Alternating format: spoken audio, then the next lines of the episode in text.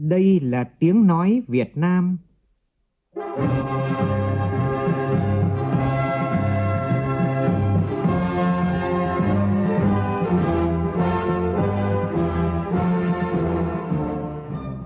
là tiếng nói Việt Nam, phát thanh từ Hà Nội, thủ đô nước Cộng hòa xã hội chủ nghĩa Việt Nam.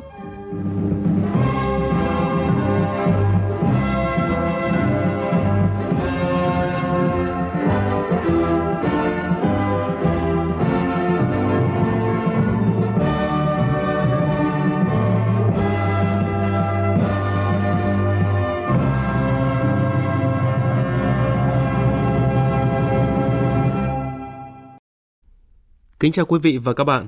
Mời quý vị và các bạn nghe chương trình Thời sự trưa của Đài Tiếng nói Việt Nam với những nội dung chính sau đây.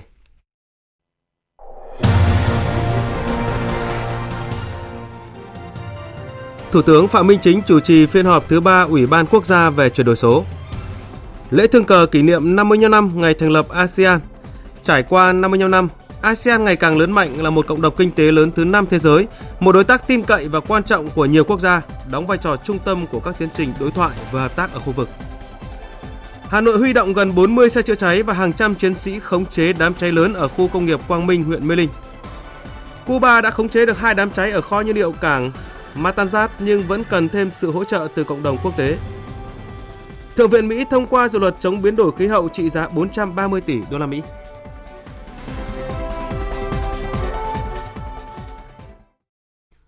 Bây giờ là tin chi tiết. Sáng nay tại trụ sở chính phủ, Thủ tướng Chính phủ Phạm Minh Chính, Chủ tịch Ủy ban Quốc gia về chuyển đổi số, chủ trì phiên họp thứ ba của Ủy ban để đánh giá kết quả chuyển đổi số 6 tháng đầu năm và xác định những phương hướng giải pháp, nhiệm vụ chuyển đổi số thời gian tới. Phiên họp được tổ chức trực tiếp kết hợp trực tuyến giữa đầu cầu trụ sở chính phủ với đầu cầu Ủy ban Nhân dân các tỉnh, thành phố trực thuộc Trung ương. Phóng viên Vũ Khuyên đưa tin. Phát biểu mở đầu phiên họp, Thủ tướng Phạm Minh Chính nhấn mạnh Tiến trình chuyển đổi số trong nước đang diễn ra rất mạnh mẽ, sâu rộng. Khi dịch COVID-19 diễn biến phức tạp, chuyển đổi số đã đòi hỏi bức thiết của các cấp, các ngành, các địa phương và người dân doanh nghiệp để vừa phòng chống dịch hiệu quả, vừa phục hồi phát triển kinh tế xã hội. Khi dịch bệnh được kiểm soát, chuyển đổi số tiếp tục là công tác trọng tâm, góp phần quan trọng phục hồi nhanh, phát triển bền vững kinh tế xã hội, xây dựng nền kinh tế độc lập tự chủ, gắn với chủ động tích cực hội nhập quốc tế sâu rộng thực chất hiệu quả.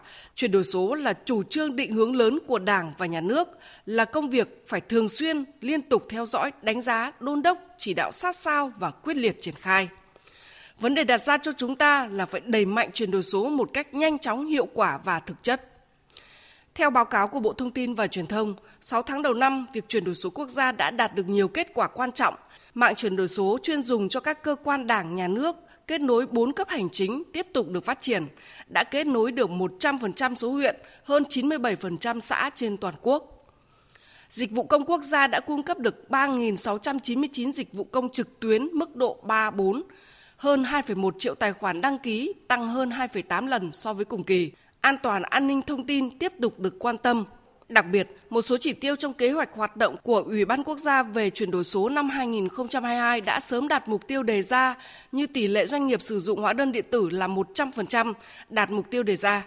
Tỷ trọng doanh thu thương mại điện tử trong tổng mức bán lẻ là 11,12%, vượt mục tiêu đề ra là 7%. Tỷ lệ người dân từ 15 tuổi có tài khoản thanh toán là 66%, vượt mục tiêu đề ra là 65%. Sau khi nghe các ý kiến phát biểu thảo luận, kết luận phiên họp, Thủ tướng ghi nhận những kết quả tích cực trong công tác chuyển đổi số thời gian qua, đồng thời cũng chỉ ra những tồn tại hạn chế. Thủ tướng chỉ rõ, đây mới là kết quả bước đầu, chúng ta vẫn còn nhiều khó khăn vướng mắc cần giải quyết, nhiều việc phải làm phía trước. Để thực hiện được các mục tiêu đề ra, đòi hỏi chúng ta phải quyết tâm cao, nỗ lực lớn, hành động quyết liệt, thiết thực hiệu quả, thực hiện có trọng tâm trọng điểm với một số quan điểm định hướng nhiệm vụ chính như Chuyển đổi số phải là công cụ quan trọng trong xây dựng nền kinh tế độc lập tự chủ gắn với chủ động tích cực hội nhập quốc tế sâu rộng thực chất và hiệu quả, phát huy tối đa sức mạnh truyền thống văn hóa, trí tuệ con người Việt Nam. Phát huy tinh thần đoàn kết, càng khó khăn, thách thức thì càng phải đoàn kết. Đây là truyền thống quý báu của dân tộc ta cũng là quan điểm xuyên suốt, tránh mọi tư duy cắt cứ thông tin, số liệu, dữ liệu. Các bộ ngành theo chức năng nhiệm vụ quản lý dữ liệu được phân công, nhưng trên hết đó là tài sản quốc gia, Tài sản này chỉ được làm giàu thêm khi liên thông, chia sẻ, xác thực cùng nhau hướng đến mục tiêu cuối cùng là phục vụ tốt nhất cho nhân dân. Liên tục đổi mới, có tư duy đột phá về tầm nhìn chiến lược, phát huy tính chủ động sáng tạo, chuyển đổi số phải để người dân doanh nghiệp sử dụng dịch vụ công tiện ích xã hội thuận tiện hơn, nhanh hơn, hiệu quả hơn trước đây huy động hiệu quả mọi nguồn lực tham gia chuyển đổi số, phát huy sức mạnh của cả hệ thống chính trị, sự ủng hộ tham gia tích cực của cộng đồng doanh nghiệp và người dân. Thủ tướng yêu cầu phải nghĩ thật, nói thật, làm thật, có hiệu quả thật, người dân doanh nghiệp được hưởng thụ thật, phải nói đi đôi với làm, không đánh trống bỏ rùi, không để hiện tượng dịch vụ công trực tuyến thì nhiều, nhưng người dân thì được sử dụng ít, hiệu quả không cao, các nền tảng thì nhiều, cơ sở dữ liệu thì lớn, nhưng tính đồng bộ liên thông lại thấp.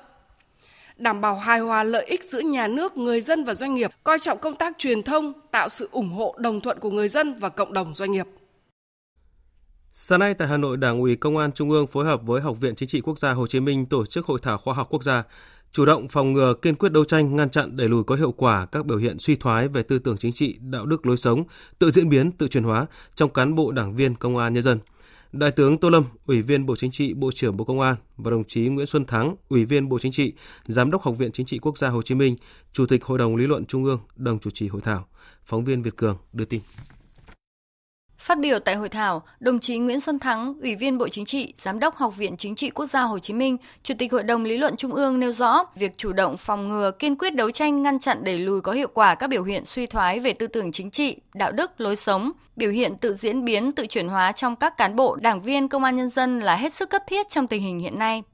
Trên cơ sở quán triệt sâu sắc quan điểm, bảo đảm sự lãnh đạo tuyệt đối trực tiếp về mọi mặt của Đảng đối với công an nhân dân, Đảng ủy Công an Trung ương đã thống nhất nhận thức rằng công tác đảng, công tác chính trị phải tiên phong, luôn đi trước, mở đường, phải được tiến hành thường xuyên trong mọi lĩnh vực, mọi nhiệm vụ của công an. Phải thực sự là nội dung trọng yếu trong sự lãnh đạo của Đảng đối với lực lượng công an nhân dân. Để xây dựng lực lượng công an nhân dân chúng ta luôn vững mạnh về chính trị, đủ phẩm chất và năng lực làm nòng cốt vững chắc trong thực hiện nhiệm vụ bảo vệ an ninh quốc gia bảo đảm trật tự an toàn xã hội, đấu tranh phòng chống tội phạm trong tình hình mới. Tại hội thảo, các tham luận tập trung đi sâu phân tích làm rõ hơn thực trạng, nguyên nhân những biểu hiện suy thoái, đề ra những nhiệm vụ giải pháp đột phá đấu tranh ngăn chặn đẩy lùi có hiệu quả các biểu hiện suy thoái về tư tưởng chính trị, đạo đức, lối sống, biểu hiện tự diễn biến, tự chuyển hóa trong cán bộ đảng viên công an nhân dân, nhằm xây dựng tổ chức đảng trong công an nhân dân thật sự trong sạch, vững mạnh, đáp ứng yêu cầu nhiệm vụ trong tình hình mới theo nghị quyết 12 của Bộ Chính trị. Thưa quý vị và các bạn, hôm nay tại trụ sở của Ban Thư ký ASEAN ở thủ đô Jakarta của Indonesia diễn ra trọng thể lễ kỷ niệm ngày ASEAN ngày 8 tháng 8 năm 1967. Tham dự buổi lễ kỷ niệm 50 năm ngày thành lập có Tổng Thư ký ASEAN Lim Sốc Hoi, phóng viên Phạm Hà và Võ Giang, thường trú Đài tiếng nói Việt Nam tại Indonesia đưa tin.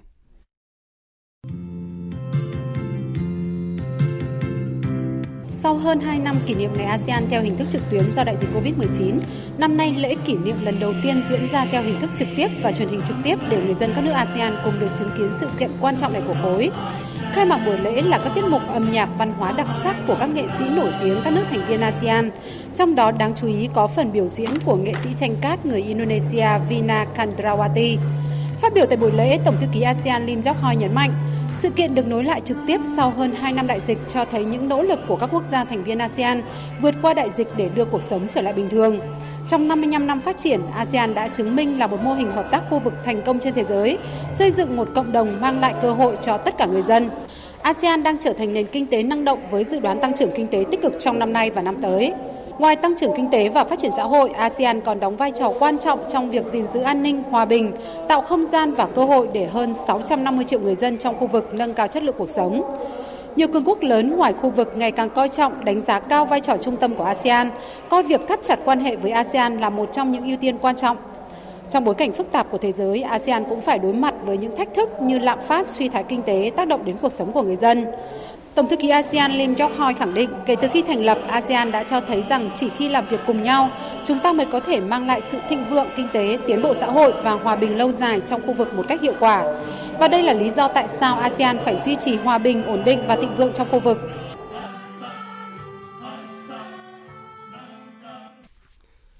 Còn tại thủ đô Hà Nội, sáng nay Bộ Ngoại giao Việt Nam cũng tổ chức lễ thượng cờ nhân kỷ niệm 50 năm ngày thành lập ASEAN và kỷ niệm 27 năm ngày thành lập Việt ngày Việt Nam gia nhập ASEAN ngày 28 tháng 7 năm 1995. Bộ trưởng Bộ Ngoại giao Bùi Thanh Sơn chủ trì và phát biểu tại buổi lễ. Tham dự còn có các đại sứ các nước ASEAN và lãnh đạo một số bộ ngành, thành phố Hà Nội. Phóng viên Phương Hoa thông tin.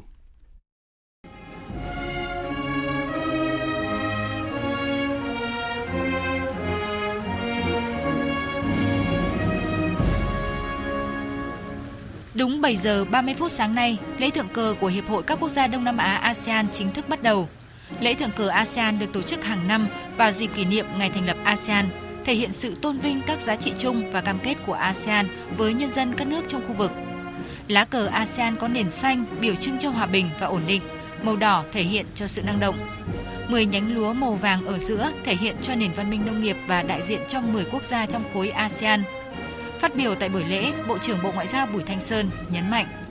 55 years ago, in 1967, Tròn 55 năm trước, vào năm 1967, Hiệp hội các quốc gia Đông Nam Á, ASEAN đã chính thức ra đời, đặt nền móng cho một khu vực hòa bình, ổn định, phát triển bền vững, tiến bộ xã hội bao trùm, và nay, chúng ta thực sự có thể tự hào với những thành tựu chúng ta đã đạt được, hiện thực hóa nguyện vọng của gần 700 triệu dân ở khu vực Đông Nam Á với GDP 3.200 tỷ đô la. ASEAN là nền kinh tế lớn thứ năm thế giới. Bộ trưởng Bùi Thanh Sơn cũng khẳng định mối quan hệ giữa ASEAN với các đối tác, bao gồm tất cả các cường quốc trên thế giới đang ngày càng phát triển nhanh chóng và sâu sắc vì lợi ích chung, ASEAN cũng chứng minh được vai trò trung tâm nổi bật trong khu vực và trên toàn cầu. Những thành công này đạt được không phải dễ dàng. Đây là kết quả của những nỗ lực không ngừng của mỗi nước ASEAN cùng sự hỗ trợ mạnh mẽ và hợp tác hiệu quả của bạn bè và đối tác quốc tế. ASEAN, ngôi nhà chung hiện nay, đã trở thành một trong những khu vực năng động và thành công nhất. Việt Nam cũng tự hào đã có những đóng góp năng động hiệu quả cho những cam kết chung của khu vực ASEAN.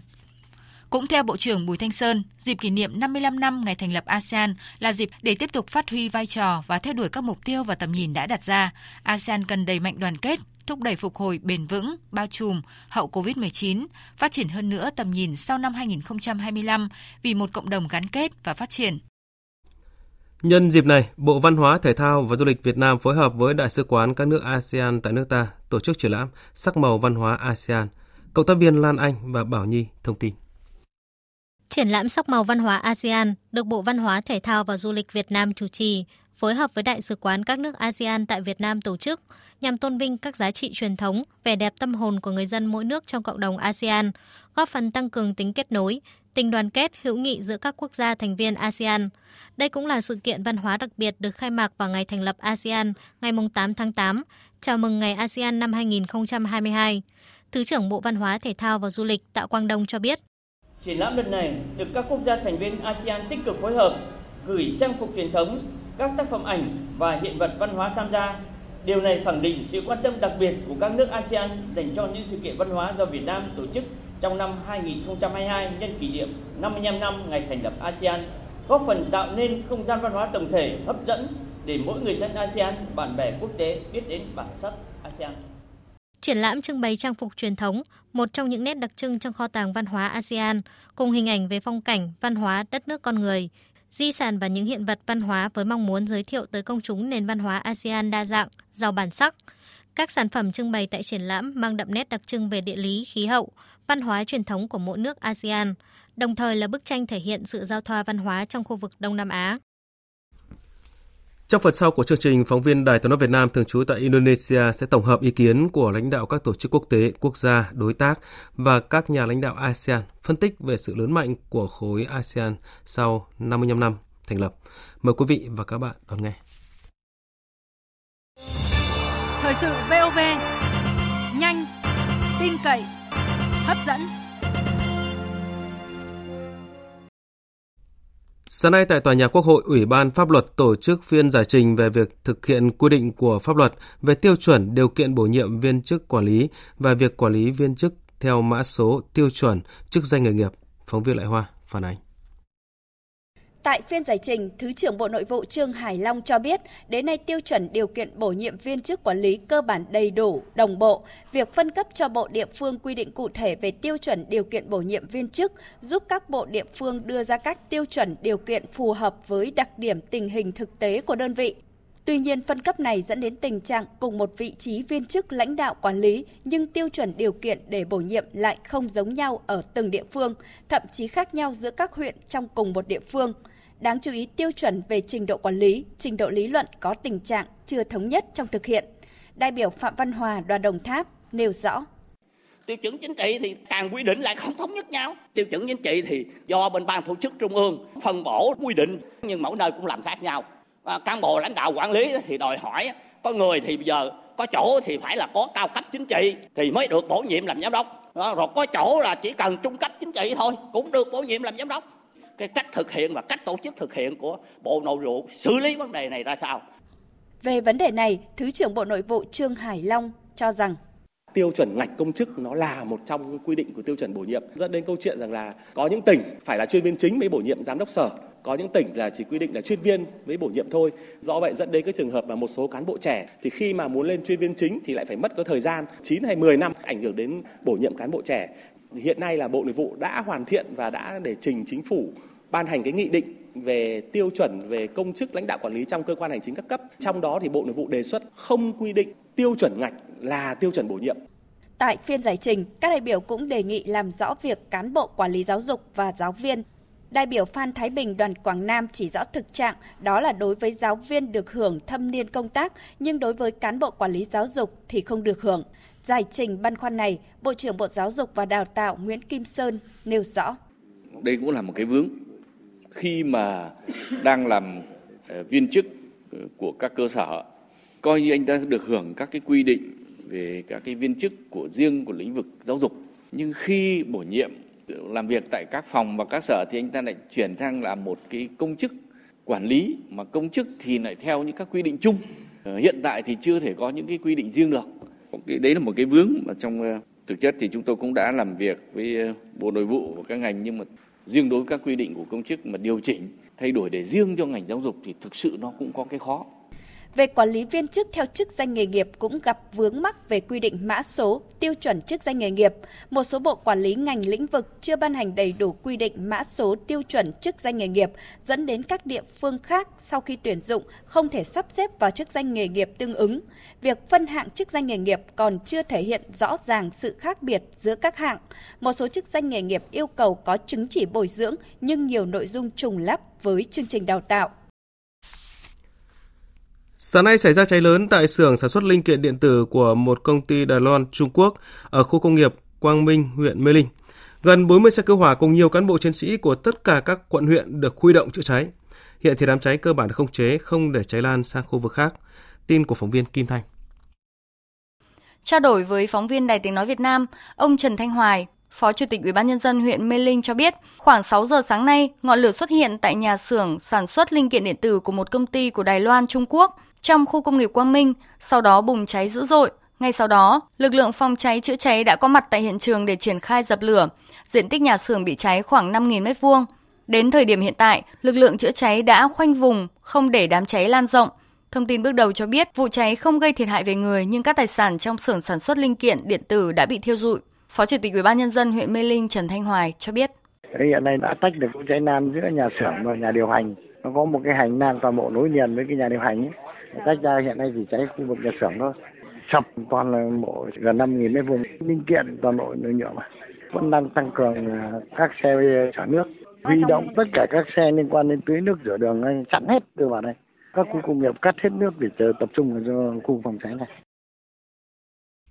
Trong diễn biến khác, Ủy ban nhân dân thành phố Hà Nội vừa ban hành công văn về việc tăng cường công tác phòng cháy chữa cháy và cứu nạn cứu hộ đối với khu dân cư, hộ gia đình, nhà ở kết hợp sản xuất kinh doanh trên địa bàn thành phố. Để khắc phục những tồn tại hạn chế, thiếu sót và nâng cao hiệu quả, duy trì thường xuyên công tác phòng cháy chữa cháy và cứu nạn cứu hộ tại khu dân cư, hộ gia đình, nhà để ở, kết hợp sản xuất kinh doanh, thành phố Hà Nội đã yêu cầu các ban ngành, quận huyện khẩn trương ra soát, hoàn thành đầy đủ các chỉ tiêu về kiểm tra, tuyên truyền, ký cam kết đảm bảo an toàn phòng cháy chữa cháy theo yêu cầu, như là việc vận động để toàn bộ các hộ gia đình, nhà ở kết hợp sản xuất kinh doanh trên địa bàn chưa có lối thoát nạn thứ hai phải mở lối thoát nạn thứ hai định kỳ kiểm tra an toàn phòng cháy chữa cháy đảm bảo số lần, số lượt, kiểm tra đột xuất khi phát hiện trường hợp vi phạm có nguy cơ mất an toàn phòng cháy chữa cháy hoặc theo yêu cầu về công tác đảm bảo an ninh trật tự của cơ quan có thẩm quyền theo đúng quy định của pháp luật. Quá trình kiểm tra hướng dẫn chủ hộ, các thành viên sinh sống làm việc trong hộ gia đình, nhà ở kết hợp sản xuất kinh doanh nhằm nâng cao hiệu quả việc tự phòng ngừa, tự quản, kịp thời phát hiện và chữa cháy có hiệu quả. Tuyến cao tốc Vân Đồn Móng Cái, tỉnh Quảng Ninh dự kiến sẽ hoàn thiện và được khánh thành vào dịp Quốc khánh mùng 2 tháng 9 tới. Hiện trên toàn tuyến cao tốc Vân Đồn Móng Cái đoạn Vân Đồn Tiên Yên dài hơn 16 km, đầu tư bằng nguồn vốn ngân sách đã được hoàn thành, sẵn sàng đưa vào khai thác. Riêng đoạn Tiên Yên Móng Cái dài trên 60 km, đầu tư bằng hình thức hợp tác công tư PPP, hợp đồng BOT là đầu tư khai thác chuyển giao đã xong khoảng 95% công việc. So với kế hoạch tiến độ thi công tuyến cao tốc này bị chậm Chủ đầu tư và các nhà thầu đang cố gắng tập trung cho giai đoạn thi công nước rút để hoàn thiện các hạng mục cuối cùng và phấn đấu khánh thành các tuyến đường cao tốc Vân Đồn Móng Cái vào đúng dịp mùng 2 tháng 9. Các công việc còn lại chủ yếu tập trung vào lớp bê tông nhựa tạo nhám mặt đường và hoàn thiện các hạng mục khác như hệ thống biển báo, hệ thống thu phí, kẻ sơn vạch đường. Đây sẽ là tuyến cao tốc thứ ba của tỉnh Quảng Ninh sau đúng 4 năm khánh thành tuyến cao tốc đầu tiên là Hạ Long, Hải Phòng. Qua đó tạo thành một tuyến cao tốc đồng bộ dài khoảng 200 cây số xuyên suốt chiều dài của tỉnh kết nối trực tiếp với tuyến cao tốc Hải Phòng Hà Nội. Thưa quý vị, như chúng tôi đã thông tin trong các chương trình trước, Hiệp định Thương mại Tự do giữa Việt Nam và Liên minh châu Âu EVFTA sau 2 năm thực thi cùng với lĩnh vực nông sản thì dệt may, một trong ba ngành hàng thuộc nhóm công nghiệp chế biến gồm dệt may, da dày và đồ gỗ cũng đã tận dụng khá tốt các cơ hội ngay khi hiệp định có hiệu lực. Tuy vậy, khi đại dịch COVID-19 xảy ra thì cũng đã bộc lộ những hạn chế của ngành khi phụ thuộc nguồn cung nguyên phụ liệu vào thị trường nước ngoài, khiến ngành phát triển thiếu bền vững và dễ gặp rủi ro khi có những biến động từ bên ngoài. Phóng viên Bá Toàn đề cập. Để được hưởng ưu đãi thuế quan về 0% khi xuất khẩu vào thị trường EVFTA, doanh nghiệp dệt may Việt Nam phải đảm bảo tiêu chuẩn xuất xứ từ vải trở đi, nghĩa là vải sử dụng để cắt may thành quần áo xuất khẩu vào thị trường EVFTA phải có xuất xứ từ Liên minh châu Âu hoặc Việt Nam. Trong khi dệt may Việt Nam nhập khẩu kim ngạch lớn vải nguyên liệu từ nhiều thị trường trên thế giới như Trung Quốc, Hàn Quốc, Đài Loan, Nhật Bản, vân vân. Còn lượng vải nguyên liệu nhập khẩu từ Liên minh châu hiện rất khiêm tốn, chỉ một vài phần trăm trong tổng kim ngạch xuất khẩu mặt hàng này. Ông Nguyễn Anh Dương, trưởng ban nghiên cứu tổng hợp, Viện Nghiên cứu Quản lý Kinh tế Trung ương cho rằng rõ ràng thời gian gần đây thì cứ để tận dụng được quy tắc xuất xứ từ um, evfta thì rõ ràng cái việc chọn cái nguồn vải phù hợp cũng là một cái yếu tố rất quan trọng thế nhưng một câu chuyện lớn hơn nữa bây giờ bản thân trong những cái xung đột địa chính trị bây giờ có nhiều cái vấn đề mà phi kinh tế thời gian gần đây nó trực tiếp nhất ảnh hưởng đến cái ngành dệt may và đấy cũng là một cái điều mà không phải chỉ trong evfta mà trong cái xuất khẩu dệt may nói chung cũng cần phải cân nhắc những cái nguồn hàng mà có thể gặp rủi ro cấm vận của các đối tác liên quan đến cái nội dung này theo ông Nguyễn Xuân Dương, Chủ tịch Hội đồng Quản trị Tổng công ty May Hưng Yên, không phải khi Hiệp định EVFTA có hiệu lực, các doanh nghiệp dệt may mới tính toán đến chiến lược phát triển nguồn nguyên phụ liệu trong nước. Doanh nghiệp dệt may luôn mong muốn gia tăng giá trị trong chuỗi sản xuất, nhưng khó khăn từ lâu vẫn chưa giải quyết được là việc xin cấp phép đầu tư các dán dệt nhuộm quy mô lớn do một số địa phương lo ngại các vấn đề về môi trường. Ông Nguyễn Xuân Dương kiến nghị cần phải có giải pháp đầu tư vào phần cung thiếu hụt của ngành và khuyến khích đầu tư sản xuất sợi vải trong nước, đáp ứng yêu cầu chất lượng cho may xuất khẩu cũng như đẩy mạnh quá trình nội địa hóa. Chúng ta không có đường nào khác là phải tạo được lợi ích cho những nhà đầu tư. Nếu người ta đều đầu tư vào mà người ta không biết được cái chính sách của chúng ta, ví dụ đất cho được bao nhiêu năm ưu đãi và cái vấn đề môi trường có thể xử lý nước thải không. Nếu chúng ta không trả lời những câu hỏi đó thì chắc chắn không ai ta đầu tư cả. Thế cho nên tôi nghĩ rằng là ngành dệt may cũng đã có kiến nghị rất nhiều với chính phủ mà chính phủ phải có cái chủ trương rất lớn về vấn đề này thì mới giải quyết được cái đó. Đại dịch COVID-19 xảy ra cũng đã bộc lộ rõ hạn chế khi phụ thuộc nguồn cung nguyên phụ liệu vào thị trường nước ngoài – không ít doanh nghiệp dệt may chậm giao hàng vì nguồn cung nguyên liệu sản xuất bị gián đoạn. Ông Lê Tiến Trường, Chủ tịch Hội đồng Quản trị Tập đoàn Dệt may Việt Nam Vinatech nhấn mạnh, đặc thù của ngành dệt may là cùng theo chuỗi, trong khi các doanh nghiệp sở hữu thương hiệu thời trang lớn thường lựa chọn cả chuỗi cung ứng. Do vậy, để ngành dệt may phát triển, cần thúc đẩy thành lập những cụm công nghiệp để tập trung sản xuất nguyên phụ liệu. Đồng thời, cần có các chính sách ưu đãi cho các doanh nghiệp thu hút các nhà đầu tư mới đáp ứng đầy đủ nguồn nguyên liệu chất lượng cao và ổn định. Để phát triển nguyên liệu đương nhiên sẽ phải có cả chính sách thu hút FDI. Để thu hút được FDI thì đương nhiên chúng ta phải có những cái khu công nghiệp được quy hoạch cho cái loại hình sản xuất nguyên liệu dệt may, công nghiệp phụ trợ cho dệt may. Cùng với việc đáp ứng yêu cầu xuất xứ từ vải trở đi, theo các chuyên gia, để có thể tận dụng tối đa lợi ích mà hiệp định EVFTA mang lại, các doanh nghiệp dệt may cần nghiên cứu kỹ những cam kết về thương mại gắn với phát triển bền vững, trong đó có các quy định về lao động và môi trường. Từ điều kiện môi trường làm việc của người lao động đến các quy định cụ thể về bảo vệ môi trường của từng sản phẩm, hàng hóa xuất khẩu trong quy trình sản xuất đến tiêu dùng bền vững của các thị trường trong khối EVFTA. Diễn biến tình hình kinh tế xã hội trên địa bàn tỉnh Hậu Giang đang phục hồi tích cực sau dịch bệnh đã góp phần cho công tác thu ngân sách nhà nước 7 tháng được thuận lợi với tiến độ đạt gần 3.400 tỷ đồng, tương đương gần 84% dự toán năm. Theo đánh giá của lãnh đạo Cục Thuế Hậu Giang, kết quả này có được là do dịch bệnh được kiểm soát tốt, hoạt động sản xuất công nông nghiệp, thương mại dịch vụ trên địa bàn phục hồi tích cực, vận tải hàng hóa được duy trì. Để đảm bảo hoàn thành nhiệm vụ năm nay, trong những tháng còn lại của năm, Cục Thuế Hậu Giang tiếp tục theo dõi tiến độ thu ngân sách và phân tích cụ thể từng địa bàn, từng khu vực, sắc thuế để có giải pháp quản lý phù hợp, xác định các nguồn thu còn tiềm năng, các khoản thu sắc thuế còn thất thu. Phòng Cảnh sát điều tra tội phạm về tham nhũng kinh tế và buôn lậu Công an tỉnh Hà Tĩnh vừa ra quyết định khởi tố vụ án khởi tố bị can đối với Trần Đình Dũng, trú tại phường Kỳ Thịnh, thị xã Kỳ Anh, Hà Tĩnh về tội trốn thuế. Theo tài liệu điều tra, công ty trách nhiệm hữu hạn thực phẩm Quang Dũng do Trần Đình Dũng làm giám đốc được cấp phép thành lập và đi vào hoạt động từ ngày 30 tháng 3 năm 2021. Ngành nghề kinh doanh chính là khai thác, nuôi trồng thủy sản và bán buôn thực phẩm. Trong quá trình điều hành hoạt động kinh doanh của công ty, Trần Đình Dũng lợi dụng chính sách của nhà nước về việc các mặt hàng thủy hải sản chưa qua chế biến khi xuất bán cho doanh nghiệp không phải kê khai nộp thuế giá trị gia tăng. Nếu xuất bán cho khách hàng, cá nhân phải nộp 5% thuế giá trị gia tăng. Khách hàng của công ty chủ yếu là cá nhân, nhưng Trần Đình Dũng vẫn chỉ đạo và điều hành nhân viên công ty kê khai bán hàng, xuất hóa đơn khống cho khách hàng là các doanh nghiệp, với mục đích trốn 5% tiền thuế giá trị gia tăng. Trong thời gian từ tháng 4 năm 2021 đến tháng 3 vừa qua, Trần Đình Dũng đã chỉ đạo và điều hành nhân viên kê khai bán hàng, xuất hơn 15.000 hóa đơn giá trị gia tăng khống cho 623 doanh nghiệp trên địa bàn 35 tỉnh, thành phố trong cả nước.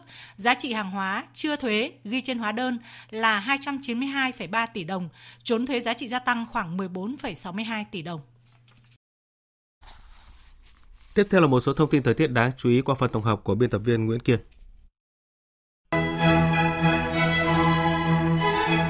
Hôm nay khu vực Bắc Bộ sẽ giảm mưa. Thủ đô Hà Nội và một số tỉnh thành trưa và đầu giờ chiều nhiều nơi có nắng, nền nhiệt ở mức khá cao 32 đến 34 độ. Nhưng đến chiều và tối thì mưa rông sẽ xảy ra trên diện rộng. Cục bộ có nơi mưa vừa kèm sấm sét và gió giật mạnh. Đáng lưu ý ở khu vực Trung Bộ và Tây Nguyên dự báo là có mưa vừa, mưa to, có nơi mưa rất to với lượng mưa từ 50 đến 80 mm, có nơi trên 100 mm.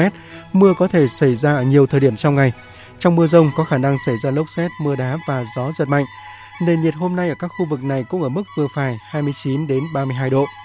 Trên biển, sáng nay vị trí trung tâm vùng áp thấp ở vào khoảng 16 đến 17 độ vĩ Bắc, 111 đến 112 độ kinh đông trên khu vực quần đảo Hoàng Sa. Dự báo trong 24 giờ tới, vùng áp thấp di chuyển theo hướng Tây Bắc, mỗi giờ đi được khoảng 5 km và có khả năng mạnh lên thành áp thấp nhiệt đới. Vùng nguy hiểm trên Biển Đông trong 24 giờ tới, gió mạnh cấp 6, giật cấp 8, từ vĩ tuyến 15,5 đến 18,5 độ vĩ Bắc, từ kinh tuyến 110 đến 112,5 độ kinh Đông. Toàn bộ tàu thuyền hoạt động trong vùng nguy hiểm đều có nguy cơ cao chịu tác động của gió giật mạnh. Cảnh báo cấp độ rủi ro thiên tai là cấp 3.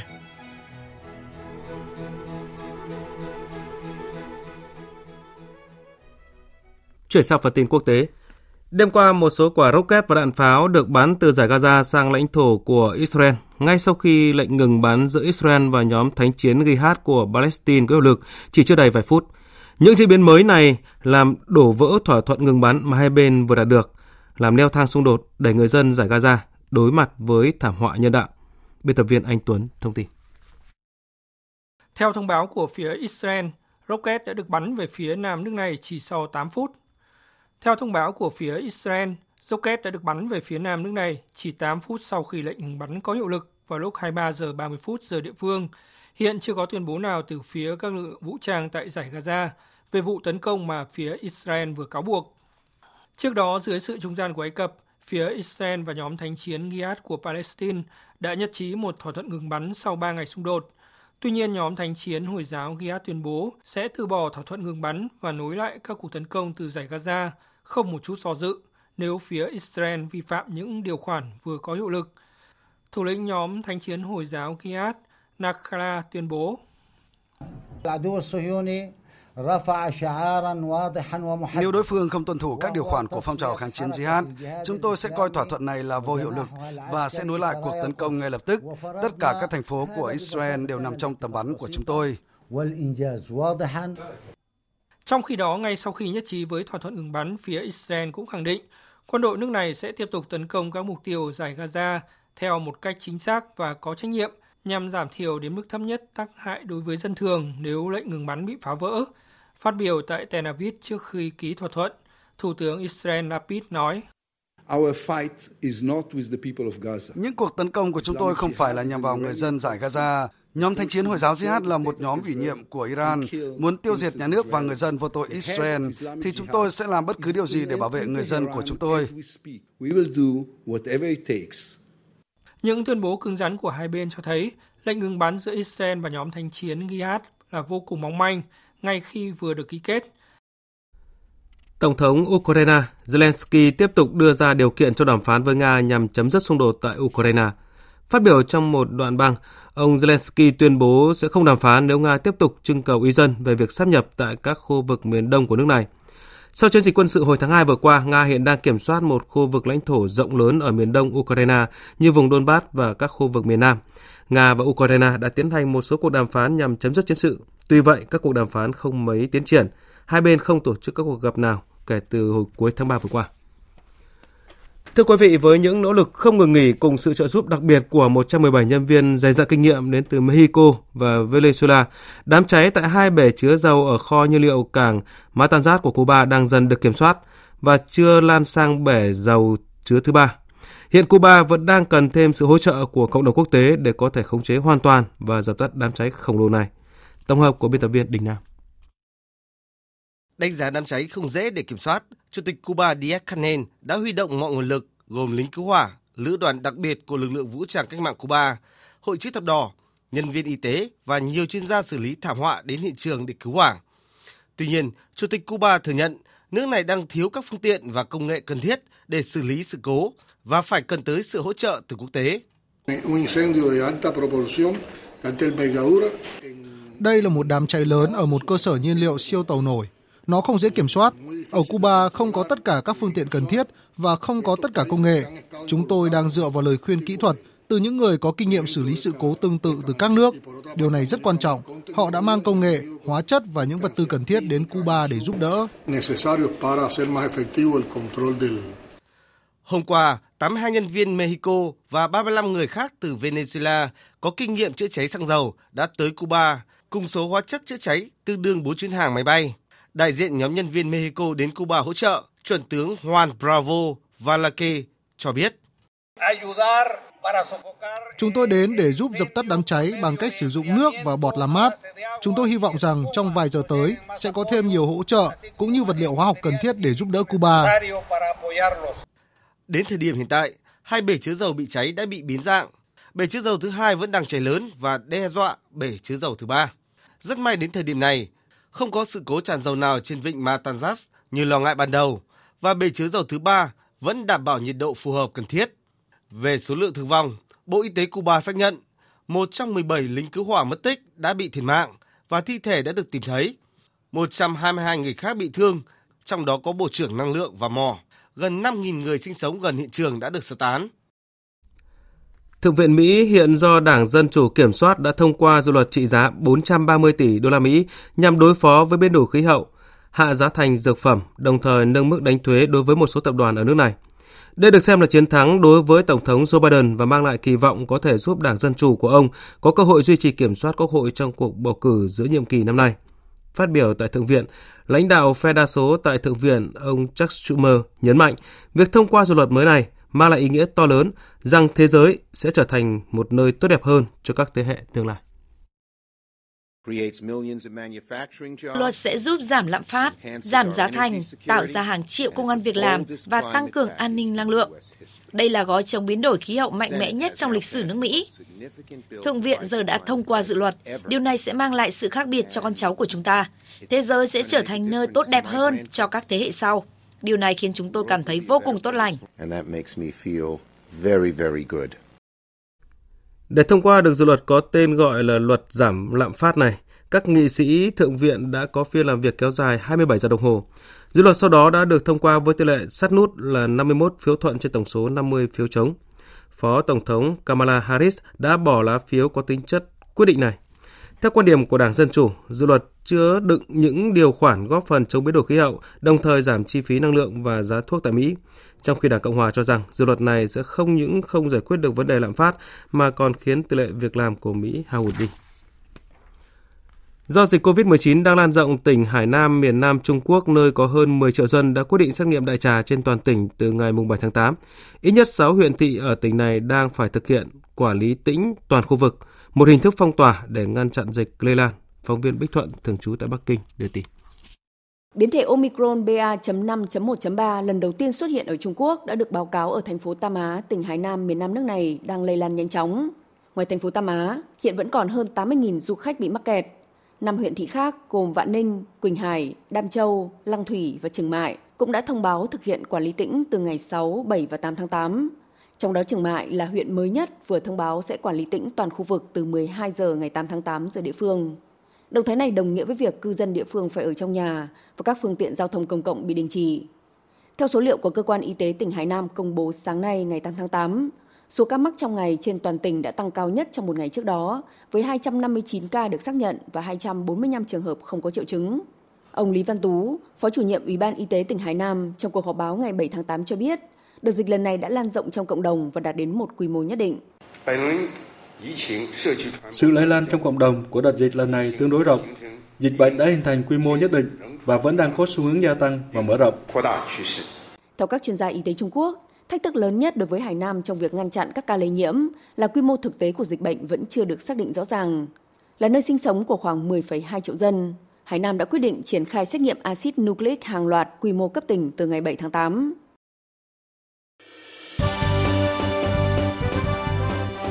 Thời sự tiếng nói Việt Nam Thông tin nhanh Bình luận sâu Tương tác đa chiều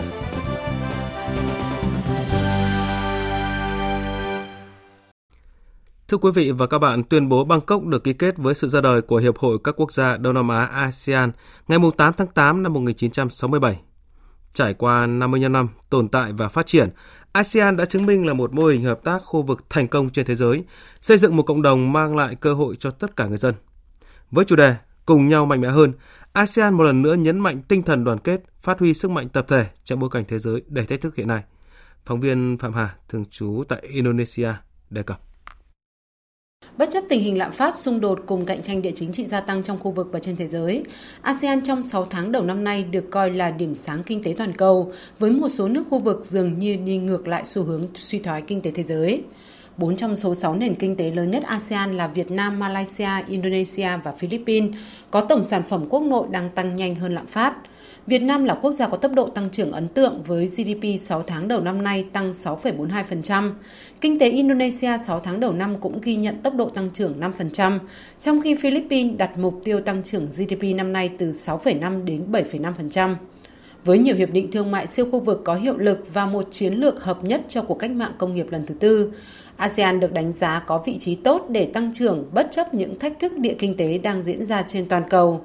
Ông Matthias Komen, Tổng thư ký Tổ chức Hợp tác và Phát triển Kinh tế OECD khẳng định. ASEAN thực sự đang là một khu vực phát triển mạnh mẽ, là nền kinh tế lớn thứ năm trên thế giới với khoảng 660 triệu dân. ASEAN có thể thúc đẩy lợi ích của mình trong một thị trường toàn cầu ổn định với hệ thống thương mại quốc tế dựa trên nguyên tắc những bước tiến của các quốc gia này trong giảm nghèo, tăng thu nhập hay tăng cường hội nhập kinh tế khu vực cũng như toàn cầu thông qua tự do hóa thương mại và đầu tư. Vì vậy, tôi lạc quan khi cho rằng trong khi nhiều quốc gia trên thế giới có thể lùi lại, nhưng nền kinh tế ASEAN vẫn đang có nhiều tín hiệu lạc quan để có thể đứng ngoài nguy cơ suy thoái kinh tế toàn cầu không chỉ là chiến lược thích ứng linh hoạt với tình hình mới sau đại dịch của từng quốc gia thành viên, mà còn là nỗ lực thúc đẩy hợp tác nội khối cũng như tranh thủ sự ủng hộ của các đối tác để đảm bảo quá trình phục hồi bền vững hậu đại dịch. Cùng với tăng trưởng kinh tế và phát triển xã hội, ASEAN cũng đang gia tăng vai trò giải quyết các thách thức an ninh, giúp gìn giữ an ninh hòa bình khu vực, tạo không gian và cơ hội để hơn 660 triệu dân nâng cao chất lượng cuộc sống. Cho 55 năm thành lập ASEAN, vị thế và vai trò của ASEAN không ngừng được cải thiện. Nhiều cường quốc lớn ngoài khu vực ngày càng coi trọng đánh giá cao vai trò trung tâm của ASEAN, coi việc thắt chặt quan hệ với ASEAN là một trong những ưu tiên quan trọng trong chiến lược Ấn Độ Dương-Thái Bình Dương của mình. Ngoại trưởng Mỹ Antony Blinken khẳng định. Trong bối cảnh mối quan hệ đối tác giữa Mỹ và ASEAN đang ngày càng mạnh mẽ hơn, Mỹ tiếp tục cam kết đối với vai trò trung tâm của ASEAN. Chúng tôi mong muốn thiết lập một mối quan hệ đối tác chiến lược và toàn diện với ASEAN. ASEAN năm ngoái công nhận Anh là quốc gia đối tác đối thoại thứ 11 và chuẩn bị sẽ có thêm nhiều quốc gia khác như Pháp và Italia tham gia. Việc mở rộng quan hệ đối tác cho thấy ASEAN đã có thể thu hút được nhiều sự quan tâm hơn từ các nước trong và ngoài khu vực. Sự phục hồi mạnh mẽ hậu đại dịch của ASEAN không thể không kể đến vai trò quan trọng của nước thành viên Việt Nam. Giữ chức Chủ tịch ASEAN 2020 trong bối cảnh đại dịch COVID-19 chưa từng có tiền lệ, Việt Nam vẫn nỗ lực thúc đẩy các chương trình nghị sự với những giải pháp và kế hoạch hành động không chỉ giải quyết tác động tức thời của đại dịch, mà còn tạo khuôn khổ cho các hành động dài hạn giúp ASEAN phục hồi bền vững hậu đại dịch. Điển hình là Quỹ ứng phó COVID-19, khuôn khổ phục hồi toàn diện ASEAN hay Trung tâm Y tế Công cộng khẩn cấp và các bệnh mới nổi. Kế hoạch hành động Hà Nội nhằm tăng cường hợp tác kinh tế ASEAN và kết nối chuỗi cung ứng có ý nghĩa lớn trong bối cảnh hiện nay. Đánh giá về 27 năm gia nhập ASEAN của Việt Nam, Tổng thư ký ASEAN Lim Chok Hoi cho rằng Việt Nam đã nâng tầm ASEAN trên trường quốc tế. I know uh, Vietnam Việt Nam là một thành viên rất tích cực của ASEAN và kể từ khi gia nhập đã đóng góp vào hành trình hội nhập của khu vực và quá trình xây dựng cộng đồng. Đặc biệt khi giữ vai trò chủ tịch ASEAN năm 1998, năm 2010 cũng như năm 2020. Việt Nam đã thể hiện vai trò quan trọng trong việc thực hiện các định hướng ưu tiên khu vực, trong đó có nỗ lực chung của ASEAN đối phó với đại dịch COVID-19. Việt Nam cũng đã thúc đẩy quyền phụ nữ hay ủng hộ mạnh mẽ cho sự phát triển tiểu vùng, tạo ra những ảnh hưởng chung cho quá trình hội nhập khu vực nói chung. Và trong hơn 27 năm trở thành thành viên, Việt Nam đã nâng tầm vị thế ASEAN trên trường quốc tế. 27 năm gia nhập ASEAN với tinh thần tích cực chủ động và đầy trách nhiệm, vai trò của Việt Nam đã được các nước thành viên tổ chức ASEAN cũng như thế giới ghi nhận. Việt Nam có nhiều đóng góp đối với sự phát triển và đoàn kết của ASEAN là tiêu đề trên tờ Thời báo Hàn Quốc. Đánh giá Việt Nam đã cùng với các thành viên khác thúc đẩy ASEAN xây dựng nhiều văn kiện quan trọng của Hiệp hội như tầm nhìn 2020 và kế hoạch triển khai, tuyên bố ASEAN 2, hiến trương ASEAN, kế hoạch tổng thể và kết nối ASEAN. Việt Nam cũng nằm trong số các quốc gia đi đầu trong việc thực hiện các mục tiêu xây dựng cộng đồng ASEAN. Hội đồng Ấn Độ về các vấn đề đối ngoại có bài viết ca ngợi Việt Nam đã hoàn thành xuất sắc vai trò chủ tịch ASEAN 2020, bất chấp những khó khăn của đại dịch. Điều đó cho thấy sự khéo léo, tự tin, khả năng quản lý và kiểm soát xã hội tốt của Việt Nam, giúp nâng tầm vị thế quốc tế của quốc gia Đông Nam Á này. Với chủ đề cùng nhau mạnh mẽ hơn, ASEAN một lần nữa nhấn mạnh tinh thần đoàn kết, phát huy sức mạnh tập thể trong bối cảnh thế giới đầy thách thức hiện nay. Kỷ niệm 55 năm ngày thành lập ASEAN là dịp quan trọng để tất cả cùng tiếp tục phát huy vai trò, thực hiện các mục tiêu và tầm nhìn đã đặt ra, phát triển hơn nữa tầm nhìn sau năm 2025 vì một cộng đồng gắn kết và phát triển. Chương trình thời sự trưa tiếp tục với trang tin đầu tư tài chính và trang tin thể thao. Trang tin đầu tư tài chính. Thưa quý vị và các bạn, tại thị trường thành phố Hồ Chí Minh lúc hơn 11 giờ trưa nay, vàng miếng SJC được công ty vàng bạc đá quý Sài Gòn niêm yết ở mức mua vào 66 triệu 300 nghìn đồng và bán ra 67 triệu 300 nghìn đồng một lượng, tăng 100 nghìn đồng một lượng so với giá khảo sát cuối tuần trước. Tại thị trường Hà Nội, vàng dòng Thăng Long được Bảo Tiến Minh Châu niêm yết ở trạng thái tăng, mua vào là 52 triệu 530 nghìn đồng và bán ra 53 triệu 280 nghìn đồng một lượng. Trên thị trường tiền tệ, tỷ giá trung tâm được Ngân hàng Nhà nước công bố áp dụng cho hôm nay là 23.175 đồng đổi 1 đô la Mỹ, giảm 7 đồng so với cuối tuần trước và là phiên giảm đầu tiên trong 4 phiên gần đây của tỷ giá trung tâm. Trong khi đó, giá đô la Mỹ tại các ngân hàng thương mại sáng nay không có nhiều biến động. lúc 11 giờ trưa nay, Vietcombank niêm yết giá mua vào là 23.250 đồng và bán ra là 23.530 đồng một đô la Mỹ, không thay đổi so với cuối tuần trước. Theo số liệu từ Trung tâm Lưu ký Chứng khoán Việt Nam trong tháng 7 năm nay, có gần 199.000 tài khoản nhà đầu tư cá nhân trong nước mở mới, số đóng tài khoản là hơn 3.270 đơn vị, tức là mở mới dòng đạt hơn 195.700 đơn vị. Tính chung cả 7 tháng năm nay, cá nhân trong nước mở mới dòng hơn 2 triệu 40.000 tài khoản chứng khoán, gấp 2,8 lần cùng kỳ năm trước và cao hơn 33% so với mức 1,5 triệu tài khoản mở mới của cả năm 2021. Tổng số tài khoản chứng khoán của nhà đầu tư trong nước tới hết tháng 7 đạt hơn 6,3 triệu đơn vị, tương đương hơn 6,4% dân số. Về diễn biến giao dịch trên thị trường chứng khoán, dòng tiền thận trọng cùng việc thiếu nhóm cổ phiếu trụ cột dẫn dắt khiến thị trường sáng nay biến động linh xình, trong đó nhóm cổ phiếu chứng khoán cũng trở nên đối sức. Tuy nhiên, dù có sự phân hóa nhưng các nhóm cổ phiếu chứng khoán, ngân hàng và thép vẫn là tâm điểm thu hút dòng tiền với các mã HPG, VND, SSI khớp lệnh hơn 10 triệu đơn vị. Kết thúc phiên giao dịch sáng nay, VN Index đạt 1.255,84 điểm, tăng 3,1 điểm so với chốt phiên cuối tuần trước. Tổng giá trị giao dịch đạt hơn 8.600 tỷ đồng. HNX Index đạt 301,36 điểm, tăng 1,4 điểm, còn Upcom Index là 91,58 điểm. Đầu tư tài chính biến cơ hội thành hiện thực. Đầu tư tài chính biến cơ hội thành hiện thực. Thưa quý vị và các bạn, thị trường lạc quan trở lại sau giai đoạn khó khăn đã giúp nhóm cổ phiếu chứng khoán hồi phục tích cực trong tháng qua và được đánh giá là khởi đầu tiềm năng tích cực phía sau bởi nhóm này vẫn được đánh giá hấp dẫn trong trung hạn. Ngoài ra, các chuyên gia chứng khoán cũng nhận định một số nhóm cổ phiếu còn nhiều tiềm năng tăng trưởng trước mắt là trong tuần mới này. Biên tập viên Đài Tiếng Nói Việt Nam tổng hợp một số nhận định từ các công ty chứng khoán. Ông Nguyễn Anh Khoa, trưởng phòng phân tích và đầu tư công ty chứng khoán Agriseco đánh giá có 3 yếu tố tích cực đang hỗ trợ thị trường. Một là tình hình vĩ mô ổn định và tăng trưởng lợi nhuận của các doanh nghiệp dự báo vẫn ở mức cao. Hai là dự kiến áp dụng giao dịch T cộng 2 ngay cuối tháng 8 này. Và ba là thông tin hệ thống giao dịch mới sẽ sớm được vận hành, giúp nhóm chứng khoán được kỳ vọng sẽ có sự cải thiện về mặt thanh khoản trong thời gian tới. Bên cạnh đó, hầu hết cổ phiếu đã chiết khấu sâu tới 70% từ đỉnh và khả năng kết quả kinh doanh quý 2 đã được phản ánh vào giá trong nhịp giảm sâu vừa qua mức định giá trở nên hấp dẫn hơn đáng kể so với giai đoạn bùng nổ hồi cuối tháng 11 năm ngoái. Ông Phan Dũng Khánh, giám đốc tư vấn đầu tư công ty chứng khoán Maybank Kim Eng thì nhận định nhóm chứng khoán nói riêng và tài chính nói chung thường được hưởng lợi khi thị trường tăng và ngược lại. Do đó, việc thị trường tăng suốt 4 tuần qua, dĩ nhiên nhóm này được hưởng lợi nhiều nhất. Tuy vậy, với nỗi lo về suy thoái trên thế giới, lãi suất và lạm phát, thì đà hồi phục này là trong ngắn hạn. Về dài hạn, cần theo dõi các yếu tố tác động có được kiểm soát tốt hay chưa. Quan sát thị trường có thể thấy dường như các cổ phiếu đang ít vận động theo xu hướng ngành, thay vào đó dòng tiền đang tập trung hướng đến những doanh nghiệp và những câu chuyện riêng. Do đó, với chiến lược đầu tư cho giai đoạn này, ông Nguyễn Hồng Khanh, trưởng phòng phân tích công ty chứng khoán quốc tế Việt Nam cho rằng các doanh nghiệp có câu chuyện riêng như chia thưởng, mua bán sắp nhập hay có sự phục hồi tốt luôn hấp dẫn với nhà đầu tư hơn là những doanh nghiệp đang tăng trưởng đều – các cổ phiếu này nếu biết chọn thời điểm tốt thì lợi nhuận đầu tư sẽ khả quan. Ông Trương Thái Đạt, giám đốc khối phân tích công ty chứng khoán DSC thì nhận định dù thanh khoản toàn thị trường gần đây có sự cải thiện nhưng hiện mức trung bình 20 phiên vẫn chỉ bằng một nửa so với mặt bằng đầu năm nay. Sẽ không còn đà tăng bùng nổ của toàn thị trường hay toàn nhóm ngành bất chấp một số cổ phiếu yếu kém mà thay vào đó dòng tiền sẽ thông minh hơn và chọn lọc hơn chỉ những doanh nghiệp có yếu tố tăng trưởng thực sự mới được lựa chọn.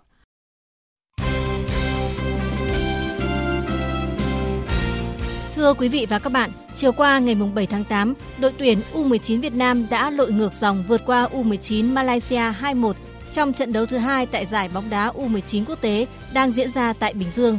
Hai cầu thủ ghi bàn mang về chiến thắng cho đội chủ nhà là Nguyễn Đức Anh và Khuất Văn Khang. Với chiến thắng này, U19 Việt Nam đã chắc chắn giành vé vào chơi trận chung kết trước một lượt trận. Ở lượt đấu tiếp theo vào ngày mai, U19 Việt Nam sẽ đọ sức với U19 Thái Lan. Còn trong lượt trận cuối của bảng B, giải U16 Đông Nam Á 2022 kết thúc chiều qua, U16 Thái Lan thắng đậm U16 Timor Leste 4-1, trong khi U16 Lào vùi dập U16 Brunei 10-0. Dù vậy, chiến thắng trở nên vô nghĩa với U16 Lào và đội bóng này đã bị loại.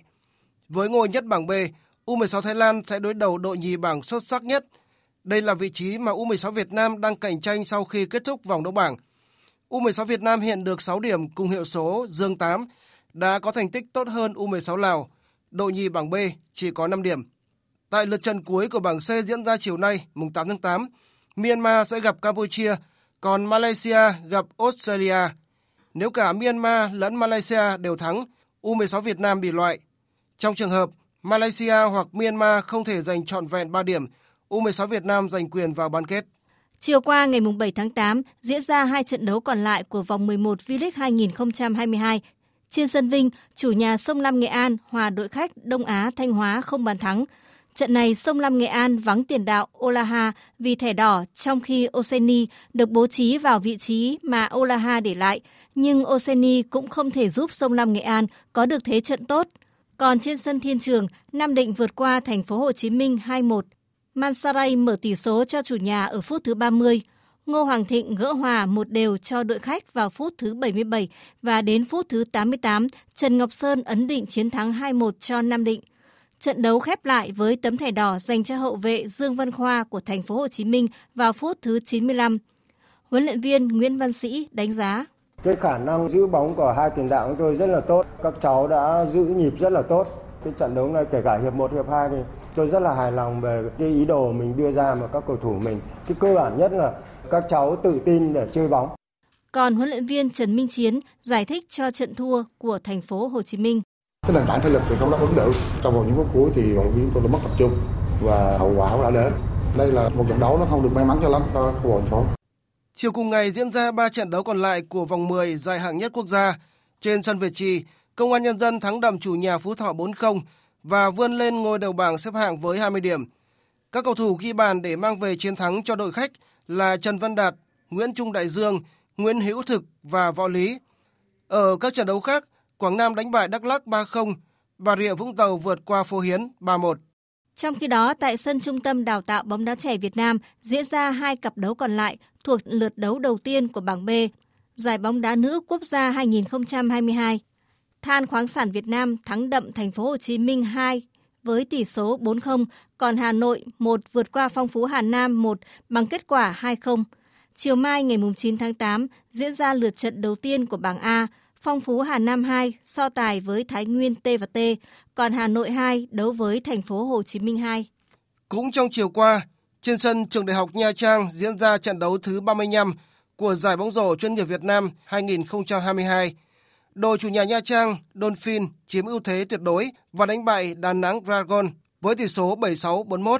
Kết quả này giúp Dolphin vươn lên vị trí thứ hai trên bảng xếp hạng với thành tích 6 thắng 4 bại. Trong khi đó, thất bại này khiến Đà Nẵng Dragon trở thành đội đầu tiên bị loại ở WBA 2022.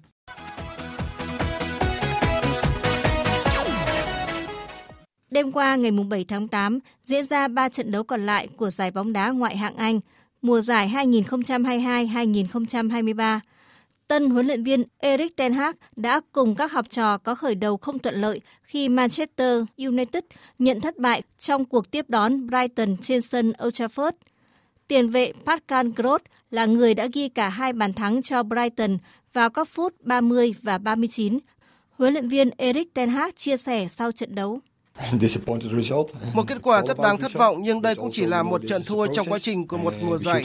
Chúng tôi cần rút ra bài học từ thất bại này để hướng về phía trước. Chúng tôi đã mắc một số lỗi trong việc di chuyển bóng và bị trừng phạt. Chúng tôi cần phải cải thiện, cần phải làm việc chăm chỉ mỗi ngày. Ở trận đấu đáng chú ý khác, Manchester City đánh bại chủ nhà West Ham 2-0 bằng cú đúp của tiền đạo tân binh Erling Haaland. Ở trận đấu còn lại, Leicester hòa Brentford 2-2. Tạm thời Tottenham đang dẫn đầu bảng xếp hạng sau chiến thắng đậm 4-1 trước Southampton.